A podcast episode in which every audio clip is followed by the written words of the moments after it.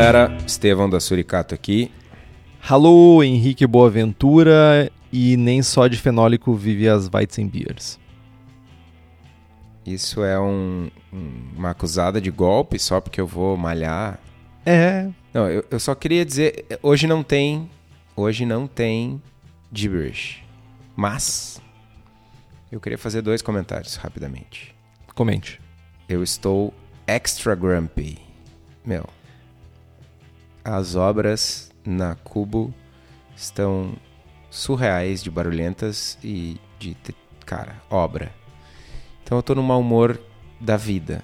E é o episódio que a gente vai falar de fenólico. Entendi. Hoje, ho- hoje vai, ser um, vai ser uma experiência diferente, porque vão ser duas pessoas Grumps. Porque, tipo, foi um dia zoado, mas como pelos ouvintes, cara, a gente faz esse extra mile, assim. Então, tipo, dá um sorriso e vamos falar de fenólico. Esse era eu sorrindo. Entendi. Pensei que tu tava segurando um peido, mas tudo bem. Começando, né? Fenóis representam uma classe de compostos que podem ser do bem ou do mal. Acho que essa é a primeira a primeira grande imagem que a gente precisa ter. Nós temos um grande grupo de fenóis bons e um grande grupo de fenóis maus. Identifiquem isso, fiquem com essa imagem na sua cabeça, assim, tipo. Então, sendo nerd, falando um pouquinho de química, um composto fenólico contém hidroxila e um anel de moléculas de hidrogênio e carbono. O que, que significa isso? Não sei. Honestamente, não sei. Mas é isso que é um fenólico, um composto fenólico.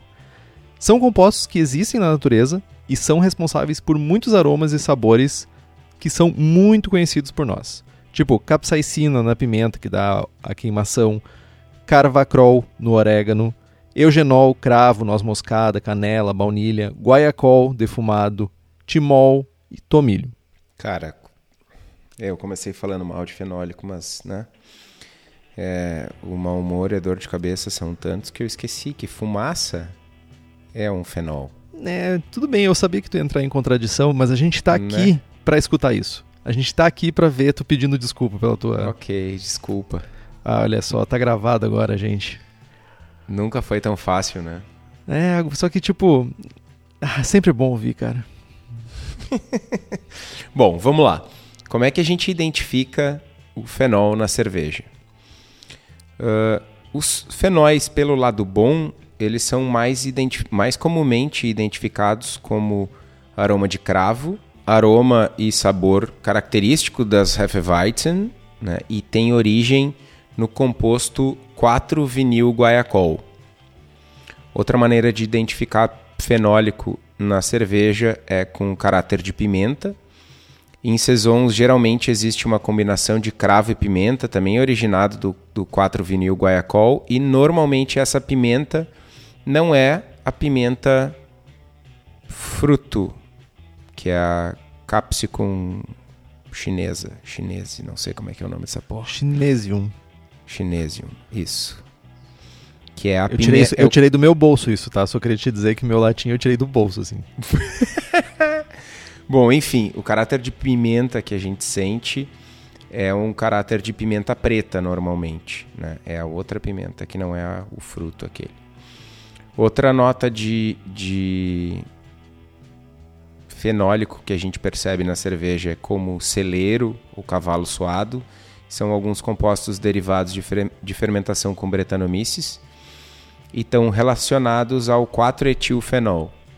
E ainda a gente percebe o defumado, né, que tem como fonte principal os maltes defumados, né, com fumaça, e a fumaça é um fenol. Importante lembrar que esses aromas e sabores são geralmente bem específicos de alguns estilos e que na grande maioria dos estilos isso é considerado uma falha. Por exemplo, aroma característico de cravo numa IPA. Aroma de celeiro cavalo suado numa Bohemian Pilsner. Enfim. E tem os, os fenólicos ruins, que são ruins sempre. Medicinal, caráter de band-aid, fio queimado, plástico, plástico queimado, são off flavors infelizmente bastante comuns.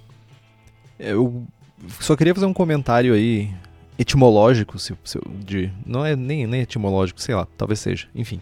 Em espanhol, pimenta é o grãozinho que tu moe.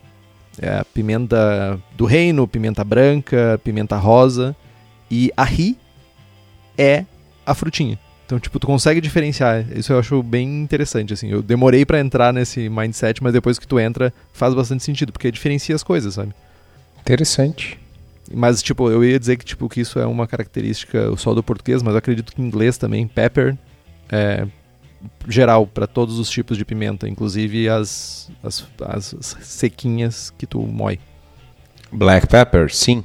Sim. E red hot chili pepper. Boa, aí sim. Isso tu também moe também na banda. Não, mas é, né? É, tipo... É, a, a, a, pimenta, a pimenta, a capsicum chinese, um chineses aí, ela é chili, né? é, chili. Imagino que também possa ser chamada de pepper. Então, pretioso da gateado. Não sei. Enfim, tipo, pra variar, a gente trouxe uma informação que não ajudou em nada e vai confundir mais ainda. que não tem nada a ver com o assunto do programa. Exatamente. Mas sabe quem não confunde e só ajuda o cervejeiro? O Daniel da Cerveja da Casa. Lá na Cerveja da Casa você encontra tudo, inclusive maltes defumados que a gente falou aqui que são defumados por fumaça e fumaça é um fenol. Então, entra lá no site da Cerveja da Casa, cervejadacasa.com e compra seus insumos, tem tudo para você lá. E também tem as nossas receitas, as nossas maravilhosas receitas em parceria com a Cerveja da Casa.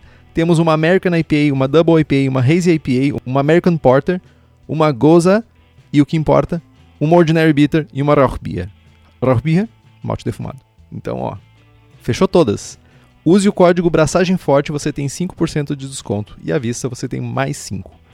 Então, para quem é da região metropolitana de Porto Alegre, dá um pulo no espaço da Cerveja da Casa, na rua Paracatu 220, bairro Igara, em Canoas. E se você não é da região, acesse o site e faça sua compra do conforto do seu lar. Já, já sabemos como identificar o fenólico na cerveja, né? o que, que, causa e como prevenir. Uh, a falta de sanitização né, é, é um dos principais problemas, um dos principais causadores de off-flavors de uma maneira geral. Né? E a gente vai repetir aqui até o fim da vida: sanitização. Sanitização.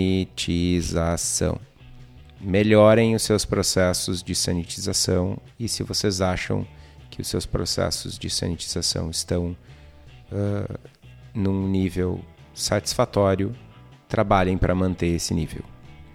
Leveduras selvagens ou bactérias podem trazer aromas como defumado, né, como plástico, quando tem uma contaminação. Esse, esse off-flavor uh, é o off-flavor que eu mais peguei na minha uh, curta carreira, nem tão curta assim, mas na minha carreira como juiz de cervejas em concursos caseiros. E normalmente uh, com os cervejeiros com os quais eu tive a oportunidade de conversar depois de ter julgado as amostras, estava relacionada a uma sanitização e a uma limpeza ruim e uma sanitização ruim das garrafas onde era feito o, o, invase da cerveja. Aquela garrafa que tu reaproveita e que fica uma, uma craquinha ali, normalmente daí vem um caráter de contaminação por levedura selvagem, por brete e tal, que traz esse fenólico ruim. Eu ia, eu ia dizer isso se tu não falasse, mas você brilhantemente falou. Uh, de longe, de longe, eu sou muito sensível para fenol. Isso é bem importante. Mas de longe é o, o flavor que eu mais escrevi na minha vida em súmula. Fácil. Fácil, fácil. Ganha de qualquer outro flavor. Uh, seja por contaminação, tipo, de estar tá terrível de não conseguir tomar, ou seja, realmente por um caráter que não deveria estar ali naquela, cerveja que deveria ter um caráter limpo ou que deveria pelo menos ter um caráter diferente de fenol. Então não poderia concordar mais. Outro fator, né, outra causa, são temperaturas altas, pitch baixo, de levedura. Quando utilizado cepas POF positiva, que são a tradução é uma abreviação para Phenolic Off Flavor Positive, em conjunto com temperaturas altas ou com pitch baixos, a gente possivelmente, quase certamente vai ter um excesso de caráter de cravo e pimenta. Às vezes indo até pro lado mal da coisa, como medicinal, fio queimado. Então, é muito importante, sabe? Que a gente trabalhe dentro da faixa de temperatura da cepa utilizada e faça os pitches corretos e saudáveis. Ah, mas eu quero trabalhar lá no limite alto. Beleza, limite alto. Não passe isso porque vai começar a dar problema.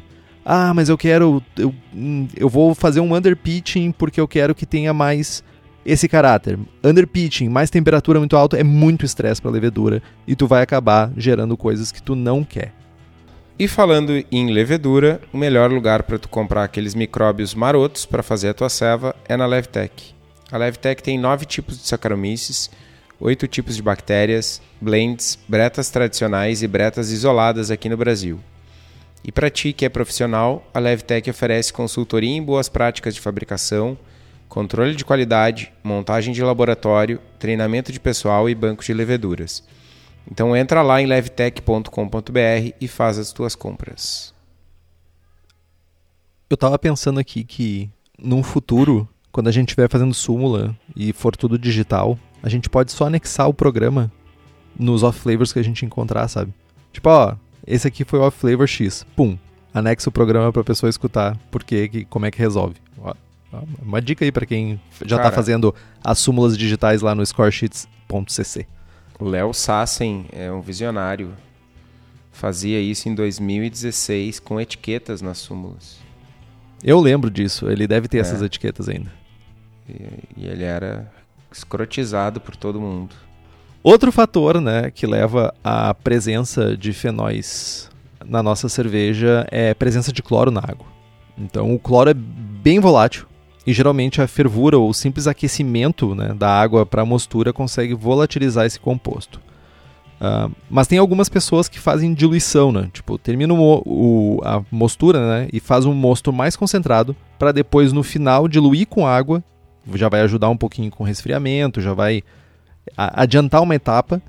Então, nesse processo, é muito importante a gente sempre usar água filtrada com carvão ativado e respeitar os prazos e limites do filtro, né? Ou pelo menos ferver a água que tu vai utilizar depois.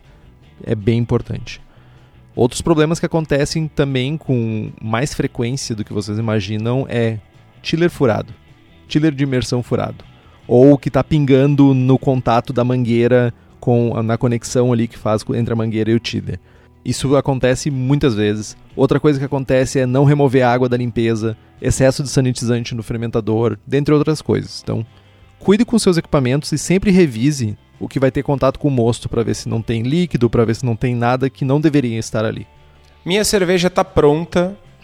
Fiz uma IPA, tá parecendo uma Weissbier aqui de tanto cravo. Tem arrumação? Então, se a gente pensar nos fenólicos de uma maneira geral, eles não vão simplesmente desaparecer da tua cerveja.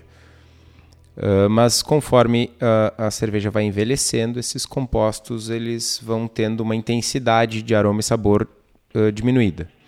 Né? Então seria deixar uma, uma solução parcial seria deixar a cerveja envelhecer. Né? Outra coisa que dá para fazer é blendar a cerveja para tentar diluir o aroma e o sabor. Quando a gente pensa num fenólico ruim, cara, por mais que diminua o caráter de plástico, ele é muito desagradável. E tu vai blendar, tu tem 20 litros de uma ceva com caráter de plástico, e tu vai blendar com outros 20 litros de uma ceva boa, tu vai ter 40 litros com caráter de plástico. então, tipo, mano, desapega, ralo, ou né, a solução que eu sempre indico é acha um amigo muito legal, aquele que sempre te enche o saco pedindo cerveja e dá todo o lote para ele e azar do goleiro. Azar do amigo, no caso. É verdade. E não é fenólico ruim, é fenólico do mal. Mal. Fenólico. Ruim. Do mal. malvadão. Quero tentar reproduzir em casa para treinar. Tem como? Definitivamente. Pro, pra parte boa, né? Para os fenólicos do bem, nós temos o cravo, que o BJCP recomenda 8 cravos numa solução de 100 ml de cerveja, e tu dosar essa solução na cerveja que tu quer adulterar para fazer os testes. Já fiz, funciona muito bem. Tu também pode fazer essa solução com uh, vodka ou álcool de cereais, melhor vodka, baratinha. tu consegue fazer essa diluição com menos ml de vodka do que tu precisa de cerveja e tu consegue com gotinhas bem menores, menos gotas, fazer o mesmo tipo de adulteração. Uh, fenólico como fumaça, a gente pode fazer um chá de malte defumado e dosar isso na cerveja que a gente quer adulterar. Ou tu também pode usar fumaça líquida, uh, apesar do perfil ser diferente uh, do que tu está buscando no malte, tu pode ter uma ideia, mas vai acabar com a espuma da tua cerveja, mas ok, tu está adulterando, então tu já está estragando a parada. E no caso dos fenólicos do mal, esses safados, você pode cheirar esparadrapo, fio queimado, copo de plástico daqueles mais vagabonde que custa 5 centavos e um ecossistema. É, o milheiro e que destruiu um ecossistema todo uh, para ser produ produzido. E então é uma das maneiras que tu tem de encontrar isso. Esparadrapo e fio queimado são cheiros bem comuns. Fio, fio queimado perigosamente, mas sim, é bem comum para as pessoas. E o copo de plástico vagabundo é aquele que tu pega água nas repartições públicas para tomar água e fica sentindo aquele cheiro desgraçado. E os livros que a gente indica são o How to Brew, do Palmer, o Brewing Better Beer, do Gordon Strong, e o Farmhouse Ales, Culture and Craftman, Craftsmanship in the Belgian Tradition, do Phil Markowski. E falando em livros, juntamente com a editora Crater, nós temos uma promoção para os ouvintes do Braçagem Forte. Todos os livros da editora têm 10% de desconto usando o código Braçagem Forte. Vocês pagam mais barato e, como sempre, nós ganhamos uma berolinha. Então se liguem que o desconto só é aplicado direto na loja online da editora que é editoracrater com k.com.br barra loja e o Berolink tá no post. Berolink. Berolink. Eu sempre fico impressionado, cara, quando a gente conver tá conversando sobre um assunto e quando a gente começa a falar algumas frases em inglês ou em outro idioma, como a gente muda, né, a nossa voz, a gente entona diferente. Acho muito bonito isso, sabe? Tu foi falar Farmhouse Ales e, tipo, meu, parecia um um lord inglês falando, tá ligado? Cara, em algum tempo do meu passado, em algum momento, eu li um livro. Eu não li um livro. Eu li um estudo, um artigo, melhor dizendo, que uh, falava que quando a gente fala outras línguas, a gente desenvolve uh, trejeitos e, e, e, atitudes que vão na linha de, de, de uma nova personalidade, saca? Não, tu não desenvolve uma nova personalidade, mas tu, tu tem atitudes e trejeitos e, e, e maneira de falar, entonação, várias coisas que não são da tua pessoa, da tua persona em português, digamos assim. Muito louco. Mas faz muito tempo que eu li isso aí e não me lembro de quem é o estudo. Eu já li alguma coisa sobre isso e é muito interessante, né? Porque uh, no... uh, realmente eu passei dois anos e meio trabalhando praticamente em espanhol e praticamente no horário de serviço em espanhol. E, cara, é muito doido porque, tipo, se tu vê gravação, em alguns momentos tiveram gravações da gente conversando em espanhol, eu não me reconheço, ah, não reconheço a minha voz. Porque era diferente. Então imagine eu falando espanhol. Ou não. Cara. Então, meu, tomara que tu em espanhol seja uma pessoa melhor, porque, bah, em português, olha com esse carinho e atenção, a gente a gente se encaminha para o fim do programa. Acho que é isso sobre fenóis, né? Uh, acho renderia muito mais, mas olhando pelo lado de off flavors, né? Uh, não tem muito mais do que isso. Tem uma coisa que a gente pode adicionar aí, que é, é bastante importante e principalmente para o pessoal que está começando a fazer cerveja. Uh, a escolha da cepa é, é parece óbvio para nós, mas uh, a escolha da cepa de levedura ela é importantíssima para tu não ter fenólico na cerveja. Eu, fa eu falo uh, uh, com experiência de causa. A minha segunda cerveja foi uma American IPA com dry hopping de amarilo. Isso lá em pff, 2011. E eu li já contei essa história aqui. Eu li no guia de estilos, bah, frutado, frutas, não sei o que, e fui escolher a levedura. E li as descrições da levedura e a descrição da levedura T58 é tipo frutada, tá ligado? E eu, caixa! Errou. Achei a levedura perfeita, tá ligado? A selva vai ficar mega frutada. Ficou. E, mano, T58, tá ligado? É, Sem 58. contar que durante a fermentação parecia que tinha um bicho morto dentro da bombona, tá Uma sulfuroso pegando. levedura pra fazer um sulfuroso, uma ledeta, velho. Tá louco. E, que, e às vezes que dificuldade pra limpar, né? Ah, Fica. Eu não gosto de ter 58, tá? cara, ninguém gosta e quem gosta tá errado. É, mas, E enfim, a a seleção de levedura é importantíssima. Ah, tem leveduras que produzem mais, tem leveduras que produzem menos, então, principalmente em alguns estilos ah, que não requerem uma, uma fermentação tão limpa, até mesmo numa, numa Weizenbier, tem leveduras que produzem muito fenólico. Definitivamente. E, e acaba, acaba ficando desequilibrada. Né? Então a, a seleção de levedura é um ponto muito importante.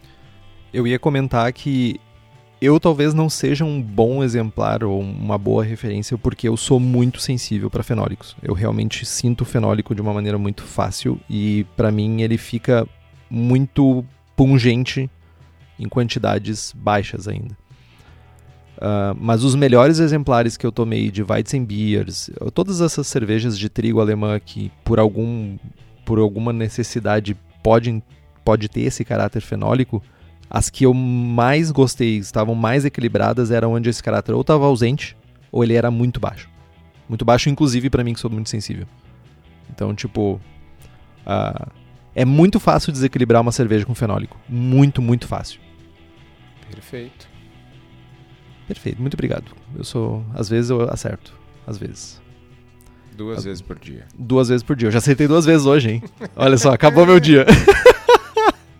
Eu fico pensando que tu fez o dia inteiro, só merda, tá ligado? Ou não, né? Fiquei paradinho pra não fazer merda. Então, pessoal, compre os livros que estão no post, nós ganhamos uma porcentagem e você não gasta um centavo a mais por isso. Compre também as camisetas do Braçagem Forte na nossa lojinha. Temos a camiseta sem prestígio, com o logo do Braçagem Forte e a cruzada cervejeira, além dos bonés. O link tá aqui no site. Quem nos apoia com as camisetas é o pessoal da Versus Uniformes, que além das camisetas também faz camisas polo, uniformes profissionais, jaquetas, moletons e estão em Bento Gonçalves, no Rio Grande do Sul. Contato através do telefone 54 3452 0968 ou pelo site versus.ind.br.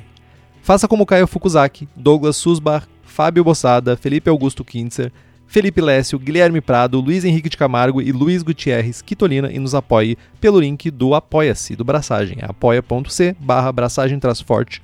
O link está aqui no post. Curta nossa página no Facebook, nos siga no Instagram e assine o feed pelo nosso site. Também estamos no Spotify, Google Podcasts, Deezer e se você gosta do programa e quiser fazer um review no iTunes ou no seu agregador de podcast favorito, isso significaria muito para nós. Compartilhe os episódios com seus amigos, tem dúvida, sugestão de pauta, crítica, quer anunciar sua empresa ou seu produto, e-mail para contato@braçagemforte.com.br ou mande uma mensagem para nós no Facebook. É isso que tô. É isso. Braçagem forte. Braçagem forte.